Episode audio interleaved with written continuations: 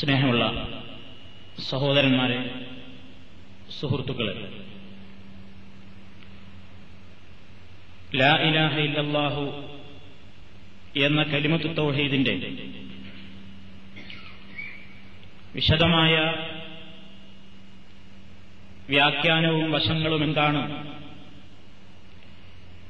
എന്നതിനെ സംബന്ധിച്ചാണ് നമ്മൾ വിശദീകരിച്ചുകൊണ്ടിരിക്കുന്നത്. ലായിലാഹ ഇല്ലല്ലാഹുവിന്റെ ശരിയായ ആശയത്തിൽ നിന്ന് ആളുകൾ വ്യതിചലിച്ചു പോകാനുണ്ടായ കാരണങ്ങൾ. നോഹിനബി അലൈഹിസ്സലാത്തു വസ്സലാം നിയോഗിക്കപ്പെടുന്ന ജനതയിൽ സംഭവിച്ചുപോയ ശിർക്കെന്തായിരുന്നു എന്ന വിശദീകരണത്തിലൂടെയും അതുപോലെ തന്നെ മുഹമ്മദ് നബി സല്ലാഹു അലൈഹി വസ്ല്ലം നിയോഗിക്കപ്പെടുന്ന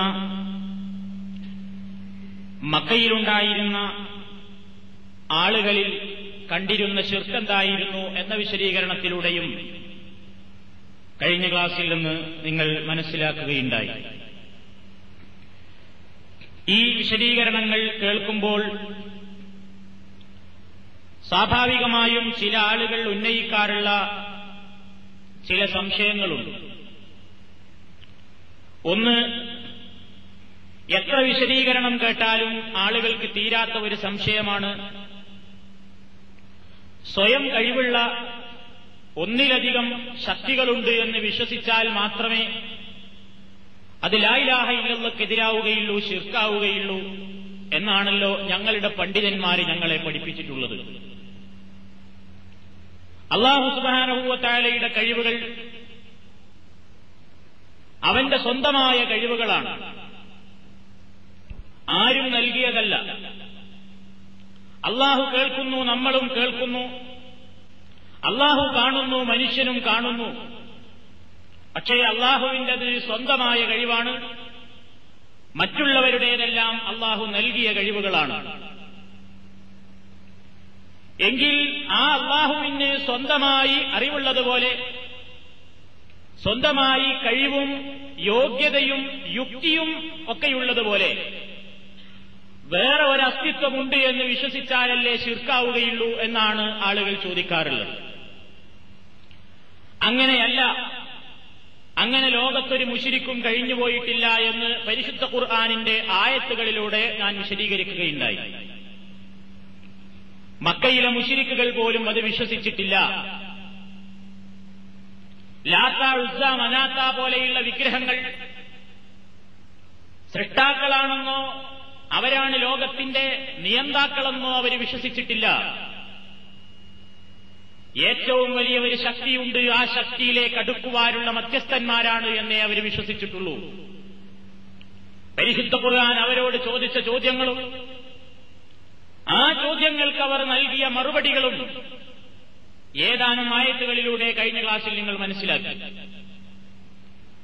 അതുപോലെ തന്നെ അവരുടെ ജീവിതത്തിൽ ഈ വിശ്വാസത്തിന് അനുസൃതമായിക്കൊണ്ട് സർവശക്തനായ ഒരു ദൈവത്തെ വിളിച്ച് പ്രാർത്ഥിച്ച അവസ്ഥകൾ അവർക്കുണ്ടായിട്ടുണ്ട് എന്ന് സമുദ്രത്തിലൂടെ കപ്പലിൽ അവർ സഞ്ചരിച്ചുകൊണ്ടിരിക്കുന്ന വേളകളിലുണ്ടായ അനുഭവങ്ങളെ ചൂണ്ടിക്കാട്ടിക്കൊണ്ട് ഖുർആൻ പറഞ്ഞതും നിങ്ങൾ കഴിഞ്ഞ ക്ലാസ്സിൽ മനസ്സിലാക്കിയതാണ്. ഈ ആശയം മുജാഹിദ് പ്രസ്ഥാനം ലോകത്ത് ജനങ്ങളുടെ മുമ്പാകെ അവതരിപ്പിച്ചൊരു തത്വമൊന്നുമല്ല. അങ്ങനെയാണ് ചില ആളുകൾ ഇവിടെ തെറ്റിദ്ധരിപ്പിക്കാറുള്ളത്. മക്കയിലെ മുഷിരിക്കിന്റെ വിശ്വാസം അള്ളാഹുവിനെ പോലെ തന്നെ സ്വതന്ത്രമായ കഴിവും അസ്തിത്വവുമുള്ളവരാണെന്ന് അവരുടേതായ വിളിച്ചു പ്രാർത്ഥിക്കപ്പെടുന്ന ദൈവങ്ങൾ എന്നായിരുന്നു എന്നാണ് ആളുകൾ പ്രചരിപ്പിച്ചുകൊണ്ടിരിക്കുന്നത്. ശരിയല്ല എന്നാണ് ഞാൻ പറയുന്നത്. അതിന് ഒരുപാട് തെളിവുകളുണ്ട്. ഞാൻ കഴിഞ്ഞ ക്ലാസ്സിൽ വിശദീകരിച്ച ആയത്തുകളുടെ എല്ലാം തഫ്സീറുകൾ എടുത്ത് പരിശോധിച്ചു നോക്കിയാൽ തഫ്സീർ ഇബ്നു കത്തീറോ റാസിയോ ബൈമാവിയോ കശാഫോ ഏത് തഫ്സീറുകളായിരുന്നാലും മുഴുവൻ തഫ്സീറുകളിലും ഈ ആശയം അവർ വിശദമാക്കിയിട്ടുണ്ട്. ആ കൂട്ടത്തിൽ ഇമാം റാസി റഹമത്തുല്ലാഹി അലൈഹി ഇമാം റാസി പറയുന്ന കാര്യങ്ങളെല്ലാം ഇസ്ലാമിലെ പ്രമാണങ്ങളാണ് എന്ന നിലക്കല്ല ഞാനിത് അവതരിപ്പിക്കുന്നത്. നേരെ മറിച്ച് ഇമാം റാസിയെ അംഗീകരിക്കുകയും ആദരിക്കുകയും ബഹുമാനിക്കുകയും ചെയ്യുന്ന മറുപക്ഷത്തുള്ള ആളുകൾ അംഗീകരിക്കാൻ അവർക്കൊരിക്കലും തള്ളിക്കളയാൻ ഒരിക്കലും ബാധ്യതയില്ല ഒരിക്കലും സാധ്യതയില്ലാത്ത ഒരു പണ്ഡിതന്റെ ഉദ്ധരണി ഈ വിഷയത്തിൽ എടുത്തുദ്ധരിക്കുന്നുവെന്ന് മാത്രം. അദ്ദേഹം പറയുന്നു ഏലം അന്നഹു ലൈസ ഫിൽ ആലമി അഹദുൻ യുസ്ബിതു ലില്ലാഹി ശരീകൻ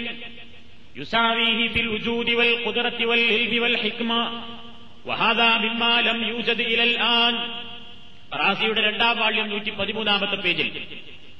ഏലം നീ മനസ്സിലാക്കിക്കോ. അന്നഹു ലൈസ ഫിൽ ആലമി അഹദുൻ. ലോകത്ത് ഒരാളും കഴിഞ്ഞുപോയിട്ടില്ല യുസ്ബിത്തുലില്ലാഹി അവൻ അള്ളാഹുവിൽ സ്ഥിരപ്പെടുത്തുന്നു ശരീക്കൻ ഒരു പങ്കാളിയെ. യുസാവിഹി അള്ളാഹുവിനോട് കിടപിടിക്കുന്ന ഒരു പങ്കാളിയുണ്ടെന്ന് ഒരാളും വിശ്വസിച്ചിട്ടില്ല. ഏത് നിലയ്ക്ക് കിടപിടിക്കുന്ന? ഫിൽ പടച്ചവനെ പോലെയുള്ള അസ്തിത്വമുള്ള മറ്റൊരു പടച്ചവരുണ്ട് എന്ന് വിശ്വസിച്ചിട്ടില്ല. വൽ കുതിരത്തി അള്ളാഹുവിന്റെ കഴിവ് പോലെ സ്വന്തമായി കഴിവുള്ള ആരുടെയും കഴിവിലേക്ക് അവലംബിക്കപ്പെടേണ്ടതില്ലാതെ സ്വതന്ത്രമായ കഴിവുള്ള മറ്റൊരു ശക്തിയുണ്ട് എന്ന് ഒരു മുഷിരിക്കും വിശ്വസിച്ചിട്ടില്ല. അള്ളാഹുവിനെ പോലെയുള്ള അറിവുള്ള ആരിൽ നിന്നും കിട്ടാതെ സ്വതന്ത്രമായി തന്നെ അറിവുള്ള മറ്റൊരു ശക്തിയുണ്ട് എന്നോ വൽ ഹിക്മ യുക്തി സ്വന്തമായി തന്നെയുള്ള മറ്റൊരാളിൽ നിന്നും യുക്തി പഠിക്കേണ്ട ആവശ്യമില്ലാത്തവണ്ണം സ്വതന്ത്രമായി തന്നെ യുക്തിയും ശക്തിയും കഴിവും അറിവുമൊക്കെയുള്ള മറ്റൊരാൾ മറ്റൊരു ശക്തിയുണ്ട് എന്ന് ലോകത്താരും വിശ്വസിച്ചിട്ടില്ല. ലം യൂജദ് ഇലൽ ആൻ. ഇന്നേ വരെ ഇങ്ങനെ വിശ്വസിക്കുന്ന ഒരാളെ കാണപ്പെട്ടിട്ടില്ല. ആരായത് പറയുന്നത്? ഒരുപാട് പ്രവാചകൻ സല്ലല്ലാഹു അലൈഹി വസല്ലമിന്റെയും ശേഷം നൂറുകണക്കിന് കൊല്ലങ്ങൾക്ക് ശേഷം സഹാബികളുടെയും താപീയങ്ങളുടെയും എല്ലാവരുടെയും ജീവിതത്തിന് ശേഷം പിൽക്കാലത്ത് വന്ന ഒരു ഷാഫി മധബിലെ അറിയപ്പെടുന്ന ഒരു ഖുർആൻ വ്യാഖ്യാതാവാണ് ഈ കാര്യം പറഞ്ഞിരിക്കുന്നത്. എങ്കിൽ ഇതിൽ നിന്ന് മനസ്സിലായത് എന്താണ്? മുജാഹിദുകൾ ഈ ലോകത്ത് ജനങ്ങളോട് പരിശുദ്ധ ഖുർആാനിന്റെ അടിസ്ഥാനത്തിൽ മക്കയിലെ മുഷിരിക്ക് അള്ളാഹുവിനെ വിശ്വസിച്ചിട്ട് വിശ്വസിച്ചിട്ടുണ്ടായിരുന്നു. അള്ളാഹുവിൽ അവൻ അവിശ്വസിച്ചിട്ടില്ല. നേരെ മറിച്ച് അള്ളാഹുവിനെ കണക്കാക്കേണ്ട രൂപത്തിൽ കണക്കാക്കാത്തതായിരുന്നു പ്രശ്നം എന്ന് പറയുകയും പ്രചരിപ്പിക്കുകയും ചെയ്യുന്നത് ഖുർആാനിന്റെ ഈ തെളിവുകളുടെ അടിസ്ഥാനത്തിലാണ്. അത് നമ്മൾ മനസ്സിലാക്കിയതല്ല മറ്റുള്ളവരും മനസ്സിലാക്കിയിട്ടുണ്ട് എന്നതിനു വേണ്ടിയാണ് ആ കാര്യം എടുത്തുദ്ധരിച്ചത് അതുകൊണ്ട് ആ സംശയം ഇനി ഒരൊറ്റ സഹോദരങ്ങൾക്കും ബാക്കിയുണ്ടാകരുത് എന്ത്? പക്കയിലെ മുഷിരിക്കുകൾ ശിർക്ക് ചെയ്യുന്നവരായി പോയത് അവരല്ല ഇല്ല എന്ന് പറഞ്ഞതുകൊണ്ടല്ല. ഇല്ലെങ്കിൽ അള്ളാഹുവിനെ പോലെ അതേ കഴിവുള്ള സ്വതന്ത്രമായ മറ്റു ചില അള്ളമാരുണ്ട് എന്ന് വിശ്വസിച്ചതുകൊണ്ടല്ല. എല്ലാ കഴിവുകളും ഒത്തിണങ്ങി ഒരാളിൽ നിന്നും ഒരു കഴിവും സ്വീകരിക്കേണ്ടതില്ലാതെ സ്വതന്ത്രമായ ശക്തിയും കഴിവുമുള്ള സർവേശ്വരനും സർവശക്തനുമായി ഒരൊറ്റ ദൈവമേ ഉള്ളൂ എന്ന് വിശ്വസിക്കുന്നവരായിരുന്നു മക്കയിലുമുണ്ടായിരുന്ന മുശ്രിക്കുകൾ ബാക്കിയുള്ളവരൊക്കെ ആ സർവശക്തനിലേക്ക് മനുഷ്യനെ എത്തിച്ചേർക്കാനുള്ള കീഴ് ദൈവങ്ങൾ എന്ന നിലക്കായിരുന്നു അവർ കണ്ടിരുന്നത്. ഇന്നത്തെ മുഷിരിക്കിന്റെ വിശ്വാസവും അത് തന്നെയാണ്. ഹൈന്ദവ വിശ്വാസികളോട് ചോദിച്ചു നോക്കൂ. അവർക്കെന്താണ് പറയാനുള്ളത്? അവരും അത് തന്നെയാണ് പറയുന്നത്. പരമമായ ഒരു ശക്തിയുണ്ട്. സർവേശ്വരനുണ്ട്. ആ സർവേശ്വരനിലേക്ക് എത്തിച്ചേർക്കാനുള്ള കീഴ് ദൈവങ്ങളാകുന്നു അവരിന്ന് ആരാധിച്ചുകൊണ്ടിരിക്കുന്ന കുട്ടി ദൈവങ്ങൾ ഇതാണ് അവർക്കും പറയാനുള്ളത് ഏത് കാലഘട്ടത്തിലും നിങ്ങൾ ഏത് കാലത്ത് ശിർക്ക് ചെയ്യുന്ന മനുഷ്യനോട് ചോദിച്ചു നോക്കൂ. നിങ്ങൾ ഈ ആരാധിച്ചുകൊണ്ടിരിക്കുന്ന അമ്പലങ്ങളിലെ പ്രതിഷ്ഠകളും വിഗ്രഹങ്ങളുമാണോ?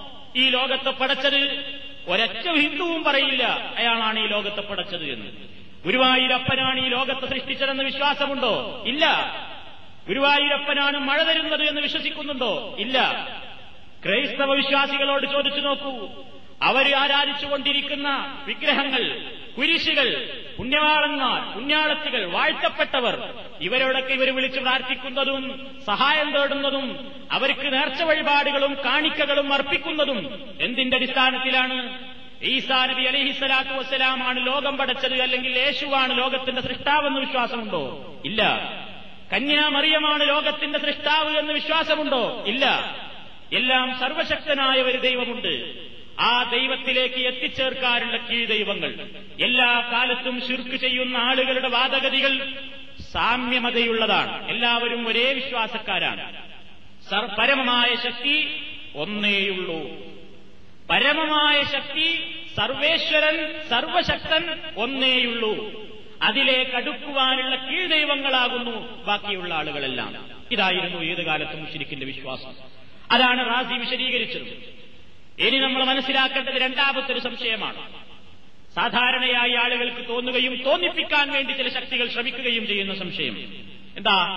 മക്കയിലെ മുഷിരിക്കുകൾ ആത്തയെ വിളിച്ച് പ്രാർത്ഥിക്കുകയും ഇബ്രാഹിം നബിയെയും ഇസ്മായിൽ നബിയെയും പ്രാർത്ഥിക്കുകയും ഒക്കെ ചെയ്തുകൊണ്ട് അവർ മുഷിരിക്കുകളായി പോയത്. ഇബ്രാഹിം നബിയെ ഇലാഹാണ് എന്നവർ വിശ്വസിച്ചിരുന്നു. ഞങ്ങൾ ഒരിക്കലും നേർച്ചക്കാരെയും നബിമാരെയും മൗലിയാക്കന്മാരെയും ഇലാഹാണെന്ന് വിശ്വസിക്കുന്നില്ല. ഞങ്ങൾ അവരെ അള്ളാഹുവിലേക്ക് അടുപ്പം കിട്ടിയിട്ടുള്ള മഹാന്മാരാണെന്ന നിലക്കാണ് ഞങ്ങൾ അവരോട് സഹായം ചോദിക്കുന്നത്. ഇലാഹാണ് എന്ന് ഞങ്ങൾ വിശ്വസിച്ചിട്ടില്ല. ഒരു കാര്യം ശിർക്കാകണമെങ്കിൽ ഇലാഹാണ് എന്ന് വിശ്വസിക്കണമെന്ന് ഇസ്ലാമിൽ എവിടെയും പറഞ്ഞിട്ടില്ല.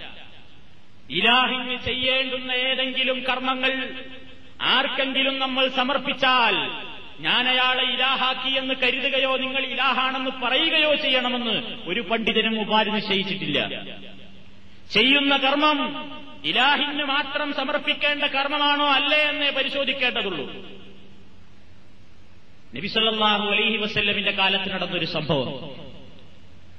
പ്രവാചകനും അനുയായികളും കൂടി ഹുനൈന് യുദ്ധത്തിന് പുറപ്പെടുകയാണ്.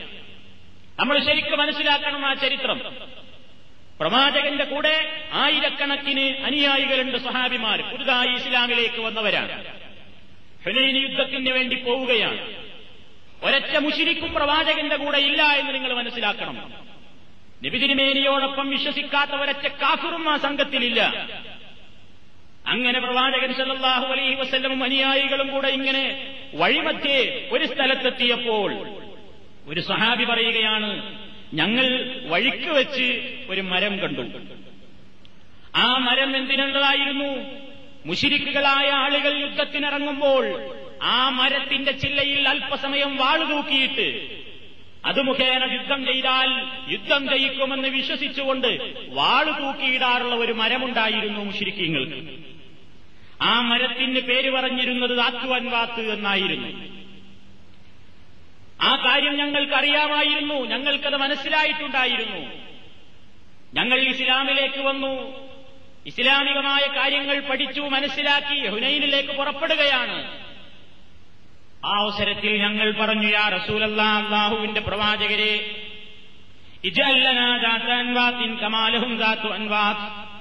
ഇതാ മുഷിരിക്കീങ്ങളായ ആൾക്കാർക്ക് യുദ്ധത്തിലൊക്കെ ജയിക്കാൻ വേണ്ടി അവരൊരു മരത്തിന്മേൽ വാൾ തൂക്കിയിട്ടിട്ടാണ് പോകാറുള്ളത്.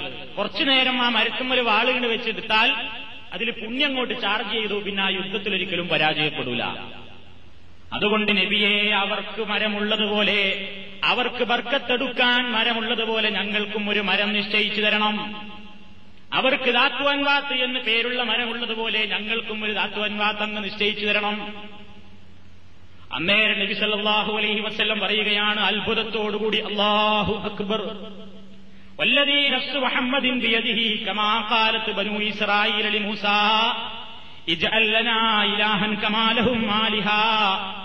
قال إنكم قوم تجهلون لتركبن من كان قبلكم തിരുമതി റിപ്പോർട്ട് ചെയ്ത ഹദീസാണ് പ്രവാചകൻ അത്ഭുതത്തോടുകൂടെ പറയുകയാണ് മുഹമ്മദിന്റെ ആത്മാവ് ജീവൻ ആരുടെ കയ്യിലാണോ ആ നാഥനെ തന്നെ സത്യം നിങ്ങൾ ഈ ചോദിച്ച ചോദ്യം അപകടമാണ് ബനു ഇസ്രായേൽക്കാർ മൂസാ നബിയോട് ചോദിച്ച ചോദ്യം പോലെ അപകടമാണ് ഈ ചോദ്യം എന്താ ബനു ഇസ്രായേൽക്കാർ മൂസാ നബിയോട് ചോദിച്ചത്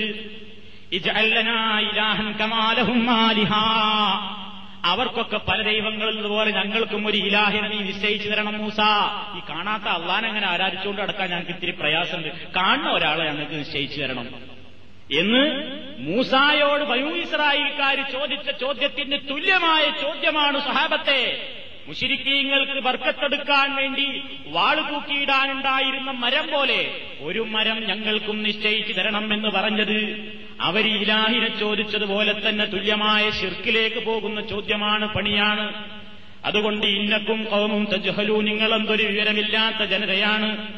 നിങ്ങളുടെ മുമ്പുള്ള ആൾക്കാരുടെ സമ്പ്രദായത്തെ നിങ്ങളും പിന്തുടരുക തന്നെ ചെയ്യും. ജൂതനും ക്രിസ്ത്യാനിയും ഒക്കെ മുമ്പ് നടന്ന വഴിയില്ലേ? അങ്ങോട്ടെടുക്കാൻ നിങ്ങൾക്കും താൽപര്യവും ആവേശവും ഒക്കെ ഉണ്ടാകും എന്ന് പറഞ്ഞ് നബി അതിനെ ശക്തമായി നിരുത്സാഹപ്പെടുത്തുകയും എതിർക്കുകയും ചെയ്തു. എന്താണ് ആ സംഭവത്തിൽ നമുക്ക് മനസ്സിലാക്കാനുള്ളത്? സഹാബികൾ നബിസല്ലാഹു അലൈ വസ്ല്ലമിനോട് ഞങ്ങൾക്കൊരു ഇലാഹിനുണ്ടാക്കി തരണം ആവശ്യപ്പെട്ടോ? ആവശ്യപ്പെട്ടിട്ടില്ല. ഇലാഹ് അള്ളാഹു മാത്രമാണെന്ന് ആയിരം മടങ്ങ് ശക്തിയിൽ വിശ്വസിക്കുകയും അത് പ്രഖ്യാപിക്കുകയും ചെയ്യുന്നവരായിരുന്നു സഹാബിമാരി എന്ന് നമുക്കറിയാം. അവരാണ് നബിയോട് ചോദിക്കുന്നത് പുണ്യം ലഭിക്കുമെന്ന് വിശ്വസിച്ചുകൊണ്ട് പാഴുതൂക്കിയിടാൻ വേണ്ടി ഒരു മരം നമുക്കും വേണം. ആ മരം പടച്ചോനാണെന്ന് വിശ്വസിച്ചിട്ടില്ല. ആ മരം ഇലാഹാണെന്ന് കരുതിയിട്ടില്ല. ആ മരത്തിന് ഞങ്ങൾ ഇബാദത്ത് കൊടുക്കുകയാണെന്ന് പറഞ്ഞിട്ടില്ല. ഒന്നുമില്ല. പക്ഷേ ഇലാഹിന് മാത്രം സമർപ്പിക്കേണ്ട ഇലാഹിൽ നിന്ന് മാത്രം പ്രതീക്ഷിക്കേണ്ടുന്ന ഒരു കാര്യം മറ്റൊരു ശക്തിയിൽ നിന്ന് പ്രതീക്ഷിക്കേണ്ടുന്ന ഒരു അവസ്ഥ ഇവർ ആവശ്യപ്പെടുന്നു എന്ന് കണ്ടപ്പോൾ നബിസല്ലാഹു അലൈ വസ്ല്ലം അതിനെ ചെറുക്കായി ചിത്രീകരിക്കുകയും അതിൽ നിന്ന് അവരെ വിലക്കുകയും ചെയ്യുകയാണ്. ഇതാണ് ഒരു കാര്യം. ഒരു കാര്യം ചുരുക്കത്തിൽ ഇബാദത്താകണമെങ്കിൽ അല്ലെങ്കിൽ ഇലാഹാണ് എന്ന് കരുതിക്കൊണ്ടോ അല്ലെങ്കിൽ ഇബാദത്താണ് ഞാൻ ഈ ചെയ്യുന്നത് എന്ന് കരുതിക്കൊണ്ട് തന്നെ ചെയ്താലേ അക്കാര്യം ഇബാദത്താവുകയുള്ളൂ എന്നൊന്നും എവിടെയും പറഞ്ഞിട്ടില്ല. ഇലാഹായി ഇലാഹിന് സമർപ്പിക്കേണ്ട ഒരു കാര്യം ഒരാൾക്ക് നമ്മൾ അങ്ങോട്ട് സമർപ്പിച്ചാൽ അയാൾക്ക് നമ്മൾ ഇലാഹിന് പേരിട്ടാലും ശരി ഇല്ലെങ്കിലും ശരി അയാളെ നമ്മൾ ഇലാഹാക്കി. എന്താ ഉദാഹരണം? ഒരു യാത്രയിൽ നമ്മൾ അങ്ങനെ പോയിക്കൊണ്ടിരിക്കുകയാണ് ഒരു വാഹനത്തിൽ. ആ വാഹനം ഇങ്ങനെ യാത്ര ചെയ്തുകൊണ്ടിരിക്കുമ്പോൾ ഒരു ഏറ്റവും ഉയരമുള്ള ഒരു പർവതത്തിന്റെ അടുത്തുകൂടെയുള്ള റോട്ടിലൂടെ ഇങ്ങനെ യാത്ര പോകുന്നു. താഴെയൊക്കെ കടുത്ത ചുരങ്ങളാണ്. അഗാധമായ ഗർത്തമാണ്. നമ്മൾ താമരശ്ശേരി ചുരം പോലെയുള്ള ഏതെങ്കിലും ചുരങ്ങളാണെന്ന് വിചാരിക്കുക അങ്ങനെ കയറി കയറി പോവുകയാണ്. ഏതാണ്ട് ടോപ്പിലെത്തിയപ്പോൾ വണ്ടിയുടെ ബ്രേക്കാണ് പോയി. നിയന്ത്രണം വിട്ടു വാഹനം. ആരോടാ ഇവിടെ സഹായം തേടുക? ഇവിടെ ആരൊക്കെ ആരെയൊക്കെ ഇലാഹാക്കും? വണ്ടിയിലുള്ള മുസ്ലിമീങ്ങൾ പറയും അള്ളാഹുവെ രക്ഷിക്കണേ. അള്ളാഹുവിനെ അവൻ ഇലാഹാക്കി. അള്ളാഹു അവന്റെ ഇലാഹാണ്. വിപൽഘട്ടത്തിൽ അവനെ രക്ഷിക്കാൻ അവൻ ആരിലേക്കാണോ അഭയം കാണുന്നത്? ഇലാഹ് എന്ന അറബി പദത്തിന്റെ വിശദീകരണം പണ്ഡിതന്മാർ പറഞ്ഞപ്പോൾ അലിഹ അല്ലെങ്കിൽ പരിഭ്രാന്തനായിക്കൊണ്ട് വിഷമഘട്ടത്തിൽ ഒരു കേന്ദ്രത്തിലേക്ക് അഭയം സമർപ്പിക്കുന്നു എന്ന നിലക്കാണ് അതിന്റെ അർത്ഥങ്ങളും വിശദീകരണങ്ങളും പണ്ഡിതന്മാർ നൽകിയിട്ടുള്ളത്. അള്ളാഹുവെ രക്ഷിക്കണേ എന്ന് പ്രാർത്ഥിച്ചവൻ അള്ളാഹുവെ ഇലാഹാക്കി അള്ളാഹുവിനെ ഇബാദത്തെടുത്തു. ഒരു ഹൈന്ദവൻ ഒരു ഹൈന്ദവൻ പ്രാർത്ഥിക്കുന്നു ഗുരുവായൂരപ്പ രക്ഷിക്കണേ. ഗുരുവായൂരപ്പനെ അവൻ ഇലാഹാക്കി. ഗുരുവായൂരപ്പന്റെ ഇലാഹ എന്ന് പറയുന്നു വേണ്ട. ഗുരുവായൂരപ്പനെ അവൻ ഇലാഹാക്കി. ഗുരുവായൂരപ്പനുള്ള ഇബാദത്താണ്. കന്യാമറിയമെ രക്ഷിക്കണേ ഒരു ക്രിസ്ത്യാനിയുടെ പ്രാർത്ഥന. അവൻ കന്യാമറിയമിനെ ഇലാഹാക്കി. കന്യാമറിയമിനുള്ള ഇബാദത്താണ് ആ സമർപ്പിച്ചത്. കന്യാമറിയം എന്ന് ക്രിസ്ത്യാനികളാണ് പറയുക. ഞങ്ങൾ മുസ്ലിമീങ്ങൾ കന്യാമറിയം എന്നല്ല പറയുക. ഞങ്ങൾ മാപ്പിളമാരി യാ വലിയത്തല്ലാഹി മറിയം. അള്ളാഹുവിന്റെ വലിയത്തായിരിക്കുന്ന മറിയം ബീവിയെ രക്ഷിക്കണേ എന്നാണ് വേറൊരു മാപ്പിള പ്രാർത്ഥിച്ചതെങ്കിലോ അതും അതേപോലെ തന്നെയാണ്. വർഗീയത എന്നില്ല ഇസ്ലാമിൽ. അള്ളാഹുവെ രക്ഷിക്കണേ എന്നുള്ള പ്രാർത്ഥന അള്ളാഹുവിനെ ഇബാദത്തായതുപോലെ ഗുരുവായൂരപ്പ രക്ഷിക്കണേ എന്നുള്ളത് ഗുരുവായൂരപ്പനുള്ള ഇബാദത്താണ്.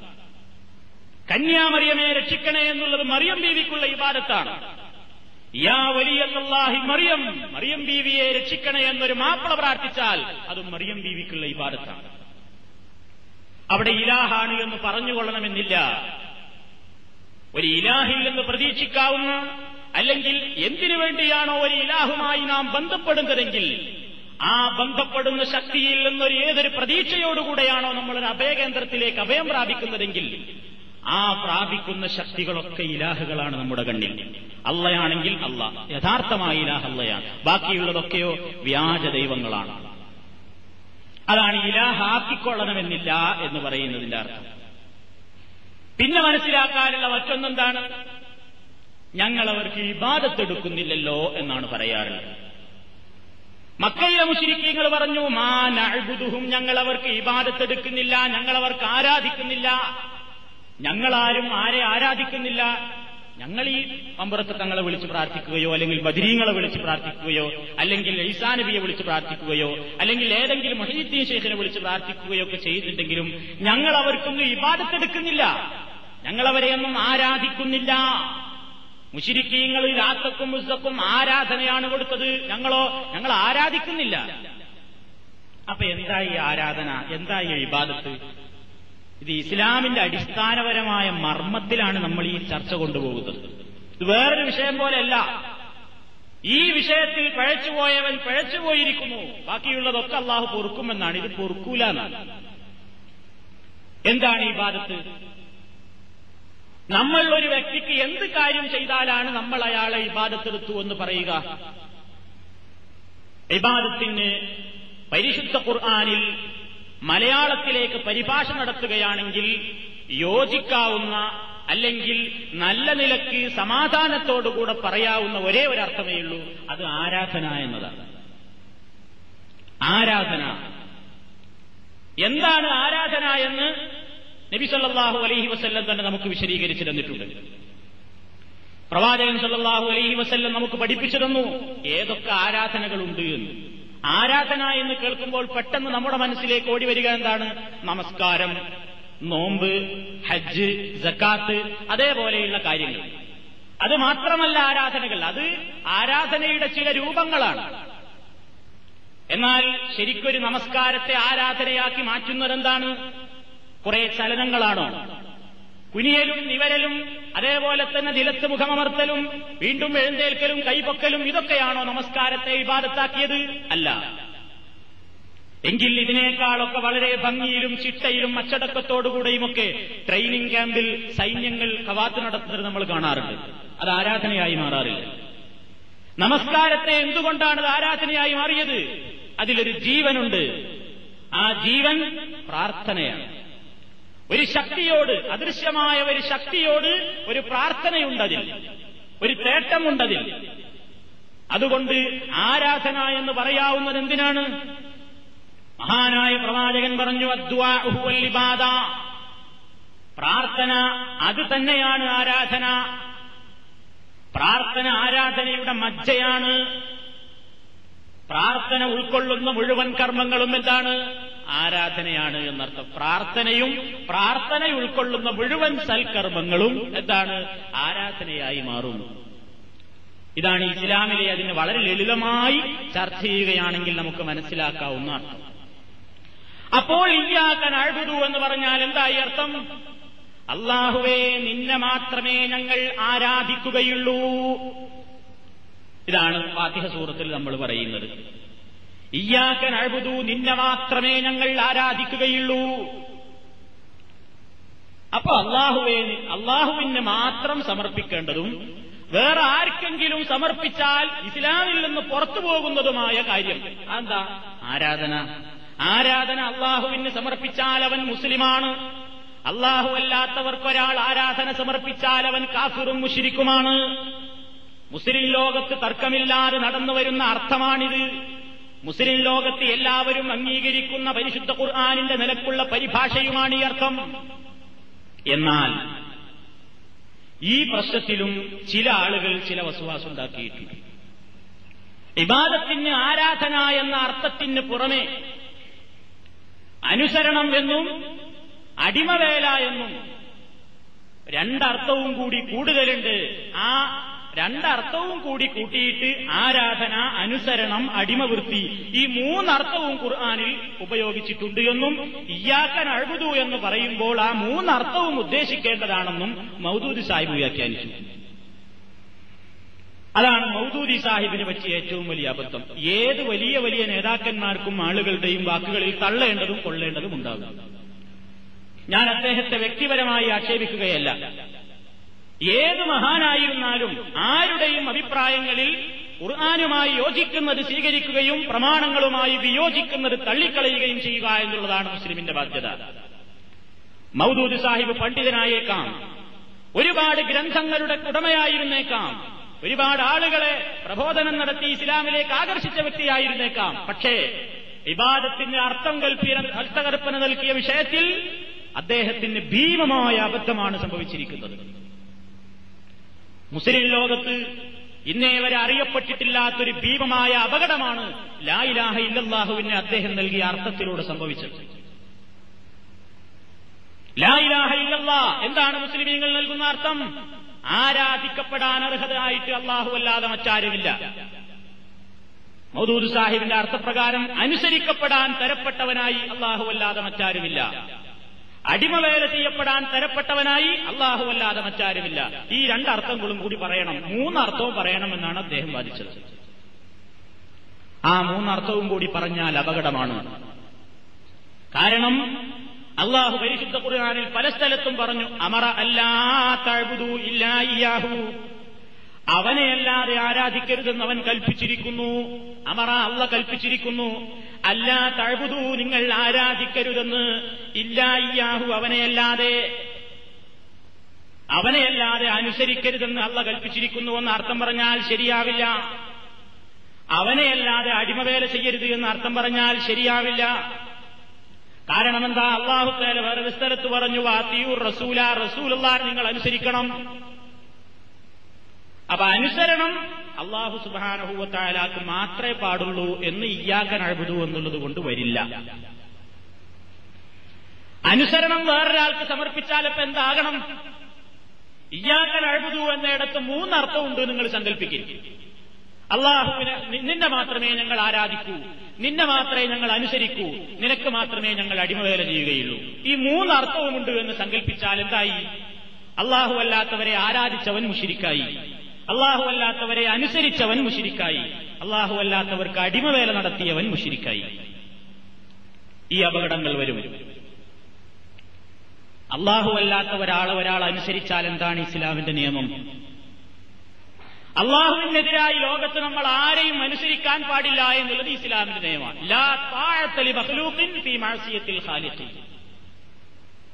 ഒരൊറ്റ സൃഷ്ടിയെയും നമ്മൾ അനുസരിക്കാൻ പാടില്ല. സൃഷ്ടാവിന് എതിരായി കൊണ്ടൊരു സൃഷ്ടിയെയും നമുക്ക് അനുസരിച്ചുകൂടാ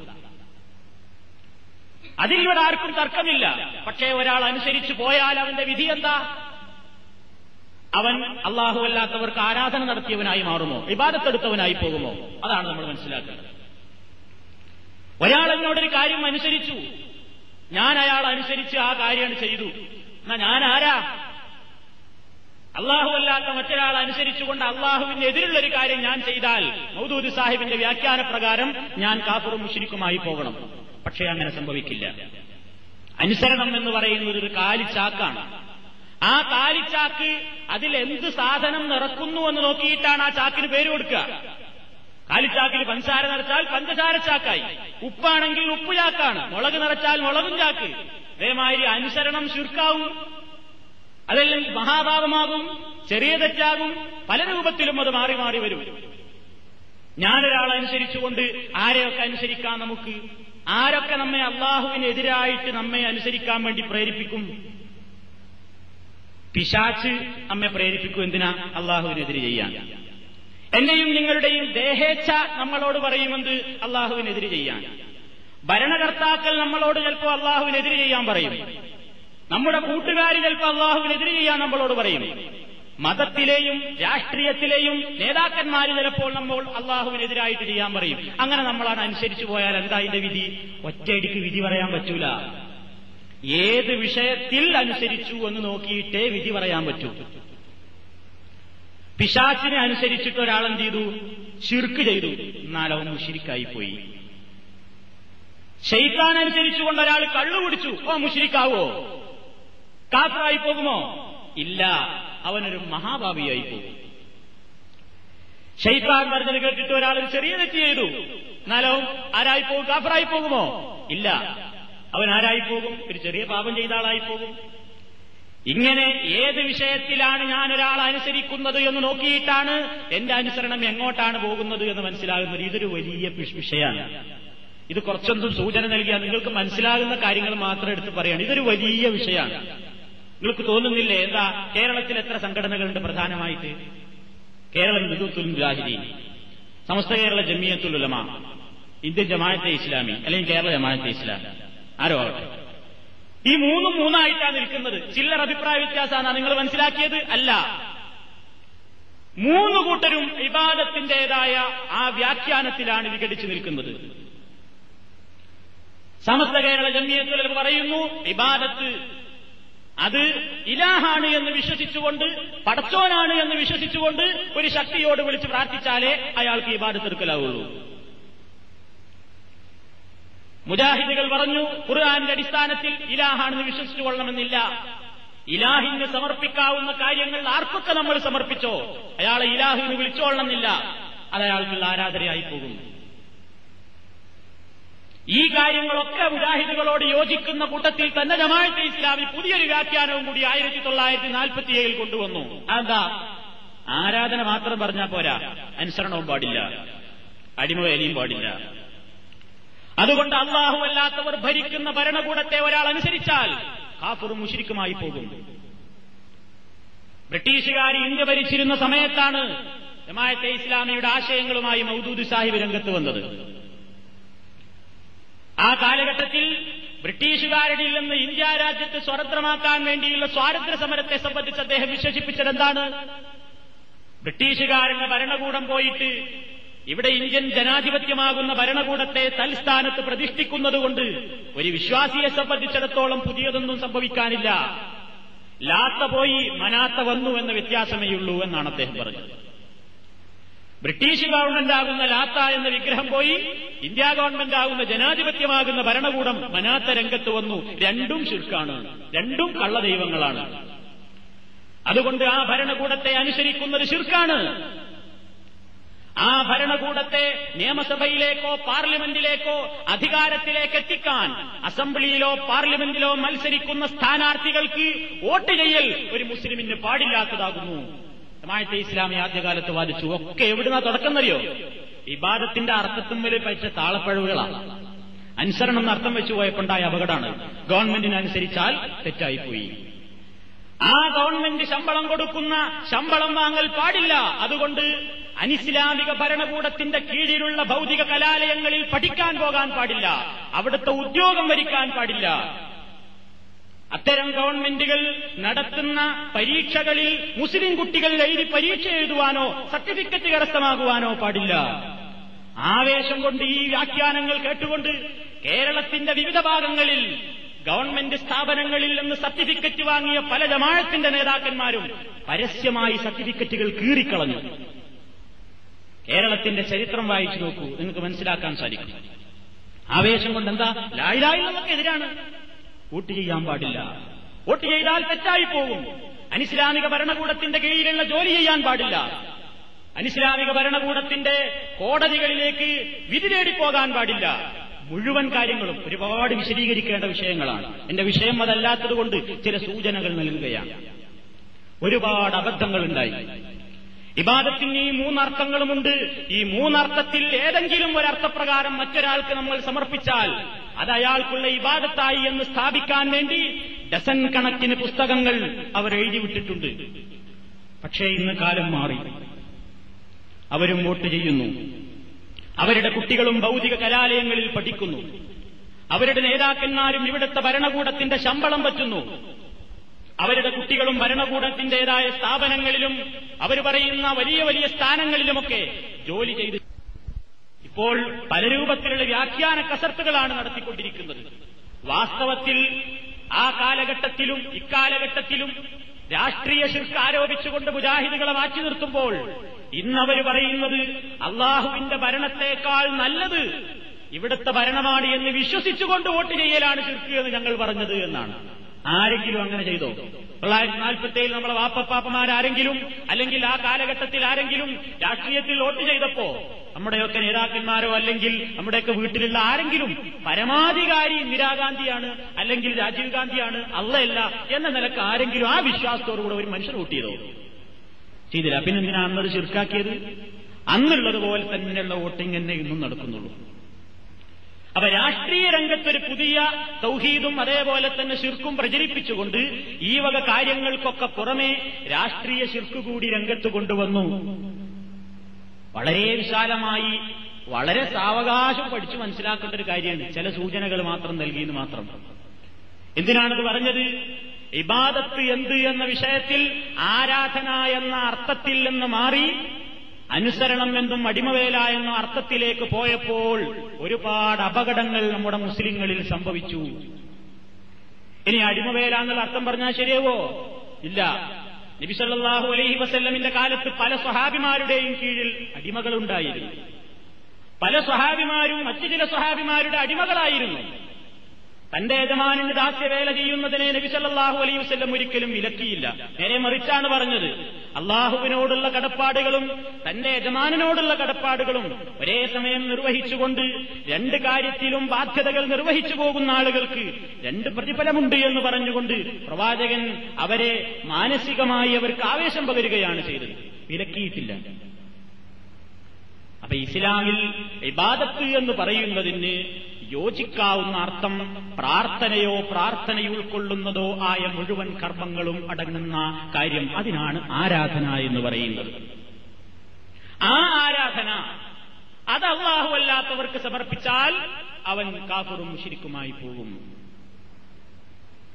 അപ്പൊ എന്താണ് ആരാധന? ആരാധനയുടെ കാമ്പ് എന്താണ് നബി സല്ലാഹു വസല്ലം പറഞ്ഞത്? ദ്വയർന്നാൽ മറ്റൊരാളോട് ദ്വായിരക്കാൻ പാടില്ല. അതാണ് മർമ്മം. എന്താണ് ദ്വാ? അറബി ഭാഷയിലുള്ളൊരു വാക്കാണ് ദ്വാ ഭാഷാർത്ഥപ്രകാരം അതിന് ഒരുപാട് അർത്ഥങ്ങളുണ്ട്. വിളിക്കുക എന്നർത്ഥമുണ്ട്. ക്ഷണിക്കുക എന്നർത്ഥമുണ്ട്. പ്രബോധനം നടത്തുക എന്നർത്ഥമുണ്ട്. മൃഗത്തെയൊക്കെ തെളിക്കുക എന്നതിന് അർത്ഥമുണ്ട് ഈ അർത്ഥങ്ങളിലൊക്കെ ഖുർആാനത് പ്രയോഗിച്ചിട്ടുണ്ട്. ആളുകളെ ഇസ്ലാമിലേക്ക് ക്ഷണിച്ചു എന്നുള്ളതിന് വേണ്ടി നോഹിനബി അലൈഹി സ്വലാത്തു വസ്സലാം പ്രയോഗിച്ചതെന്താണ്? എന്താണ് ദഅൗതു എന്നാണ്. റബ്ബി ഇന്നി ദഅൗതു ഖൗമി വനഹാറ. നാഥ ഞാൻ എന്റെ ജനതയെ രാവും പകലും വ്യത്യാസമില്ലാതെ ഞാൻ അവരെ ക്ഷണിച്ചു. ഞാൻ അവരോട് തുയർന്നു എന്നല്ല. ഞാൻ അവരോട് പ്രാർത്ഥിച്ചു എന്നല്ല. ഞാൻ അവരെ വിളിച്ചു. ഞാൻ അവരെ ക്ഷണിച്ചു. ഞാൻ അവരെ പ്രബോധനം നടത്തി എന്നാണ്. ഒരു വിരുന്നൊരാൾ വിളിച്ചാൽ അതും ദഴവത്താണ്. ഇതാ ദഴാക്ക. എന്നെ വിളിച്ചാൽ നീ ഉത്തരം നൽകണം. ഒക്കെ ഭാഷാർത്ഥമാണ്. ഇസ്ലാമികമായി നമ്മളിവിടെ ചർച്ച ചെയ്യുന്ന ദുഴ എന്താണ്? അതാർക്കും മനസ്സിലാവാഞ്ഞിട്ടല്ല. കൊട്ടപ്പുറം വാദപ്രതിവാദത്തിൽ വെച്ച് മുജാഹിദ് പക്ഷത്തോട് മറുപക്ഷത്തുള്ള ആൾ ചോദിക്കുകയാണ് ഒരു മുസ്ലിയാർ ചോദിക്കുകയാണ്.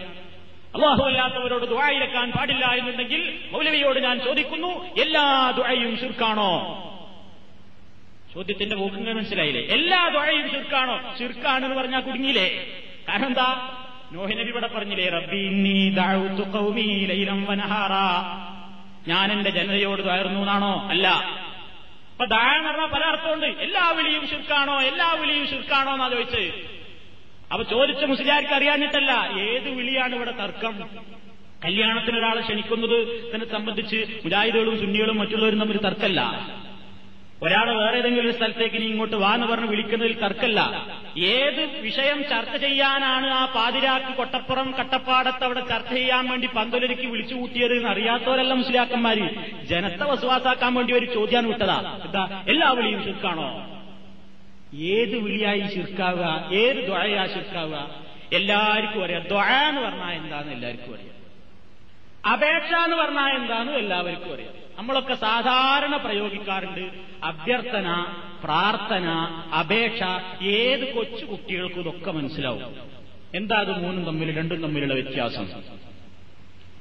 നമ്മുടെ വീട്ടിലേക്കുള്ള വാട്ടർ പൈപ്പിന്റെ കണക്ഷൻ കിട്ടിയപ്പോ അത് വെള്ളം കൃത്യമായി വീട്ടിലേക്ക് വരുന്നതിന് തടസ്സമായി എന്തോ ഒരു കേട് സംഭവിച്ചാൽ നമ്മൾ വാട്ടർ അതോറിറ്റിയിൽ പോയി അത് നന്നാക്കാൻ വേണ്ട ഒരു അപേക്ഷ കൊടുത്താൽ ഞാൻ ഈ വാട്ടർ പ്രശ്നങ്ങൾ തീർക്കാൻ വേണ്ടി അത് നന്നാക്കാൻ വേണ്ടി പ്രാർത്ഥന നടത്തിയെന്ന് ആരും പറയാറില്ല. അപേക്ഷ കൊടുത്തു എന്നാ പറയാം. ഞാനൊരു അപേക്ഷ കൊടുത്തിട്ടുണ്ട് എന്നാ പറയാം. നേരെ മറിച്ച് മഴ കിട്ടാൻ വേണ്ടി ഞാൻ റബ്ബിനോട് അഭ്യർത്ഥന നടത്തിയിട്ടുണ്ട്. മഴ കിട്ടാൻ വേണ്ടി ഞാൻ അള്ളാഹ്ക്കൊരു അപേക്ഷ അയച്ചിട്ടുണ്ട്. അതും ആരും പറയില്ല. അവിടെ പ്രാർത്ഥന തന്നെയാ പറയാം. ജൂൺ ഒന്നാം തീയതി നമ്മുടെ ഇന്ന സ്ഥാപനം നമ്മുടെ ഇന്ന അറബി കോളേജ് തുറക്കുന്നു. പ്രാർത്ഥനാപൂർവം പത്ത് രൂപ അയച്ചു തന്നാൽ നിങ്ങൾക്ക് അയച്ചു തരുന്നതാണെന്ന് ഒരു പത്രത്തിൽ ഒരു മുസ്ലിം പരസ്യം ചെയ്യാറില്ല. എന്താ പറയാറുള്ളത്? അപേക്ഷാപൂർവം. അപേക്ഷാപൂർവം പത്ത് രൂപ അയച്ചു തന്നാൽ അയച്ചു തരുന്നതാണ്. അത് തന്നെയും പ്രവേശനം ആഗ്രഹിക്കുന്ന വിദ്യാർത്ഥികൾ ജൂൺ പത്തിന് മുമ്പ് അപേക്ഷ സമർപ്പിക്കേണ്ടതാണെന്നേ കൊടുക്കാറുള്ളൂ. ജൂൺ പത്തിന് മുമ്പേ പ്രാർത്ഥിക്കേണ്ടതാണ് എന്ന് ആരും കൊടുക്കാറില്ല. അപ്പൊ ഏത് മനുഷ്യനും അറിയാതെ എന്താ ഈ പ്രാർത്ഥനയും അപേക്ഷയും തമ്മിലുള്ള വ്യത്യാസം. അള്ളാഹുവിനോട് മാത്രമേ സഹായം ചോദിക്കാൻ പാടുള്ളൂവെങ്കിൽ മുജാഹിദുകൾ ഡോക്ടറോട് സഹായം ചോദിക്കാറില്ലേ? റേഷൻ ഷാപ്പിൽ പോയി അരി ചോദിക്കാറില്ലേ? മരം കയറാൻ വേണ്ടി തെങ്ങ് കയറി തെങ്ങ് കയറ്റക്കാരനെ വിളിക്കാറില്ലേ? അതൊക്കെ ശിർക്കാകില്ലേ? ഇങ്ങനെ ചോദിച്ചു നടക്കുന്ന എത്ര ആൾക്കാരുണ്ട്? ആ ശരി എന്നിട്ട് ഇതിനേതായാലും മൗലൈമാർക്കും മറുപടി ഉണ്ടാവില്ല. എന്ന വട്ടിലാണ് ആളുകൾ അതിനെ സംബന്ധിച്ച് ചിന്തിക്കുന്നത്. അള്ളാഹു അല്ലാത്തവരോട് സഹായം ചോദിക്കാൻ പാടില്ല എന്ന് പറയുമ്പോ വ്യത്യാസം മനസ്സിലാക്കേണ്ടതുണ്ട്. ഏതൊക്കെ സഹായത്തേട്ടമാണ് പ്രാർത്ഥനയായി മാറുക ഏതൊക്കെ സഹായത്തേട്ടമാണ് പ്രാർത്ഥനയല്ലാത്ത വെറും അപേക്ഷയായി മാറുക? അപേക്ഷയായി മാറുന്ന സഹായത്തേട്ടങ്ങളൊക്കെ പറ്റും. പ്രാർത്ഥനയായി മാറുന്ന സഹായത്തേട്ടങ്ങളൊന്നും പാടില്ല. അത് അള്ളാഹ്ക്ക് മാത്രമേ പറ്റൂ. മറ്റുള്ളതോ മറ്റുള്ളത് ആർക്കൊക്കെ ഏതൊക്കെ കഴിവുകൾ പ്രകൃതി അള്ളാഹു നൽകിയിട്ടുണ്ടോ അവിടേക്കൊക്കെ ചോദിക്കാം. ആ രണ്ടും തമ്മിലുള്ള വ്യത്യാസം അല്പം വിശദമാക്കേണ്ടതുണ്ട്. അത് ഞാൻ അതുകൊണ്ട് അടുത്ത ക്ലാസ്സിലേക്ക് നീട്ടിവെക്കുകയാണ് ഇപ്പൊ പറഞ്ഞാൽ അത് തീരൂല. എന്താണ്? പ്രാർത്ഥനയായി പോകുന്ന സഹായത്തേട്ടവും പ്രാർത്ഥനയല്ലാതെയായി ഇസ്ലാമിൽ അനുവാദം തന്നിട്ട് പരസ്പരം ചോദിക്കാൻ വേണ്ടി പറഞ്ഞിട്ടുള്ള സഹായത്തേട്ടവും തമ്മിലുള്ള വ്യത്യാസം എന്താണ്?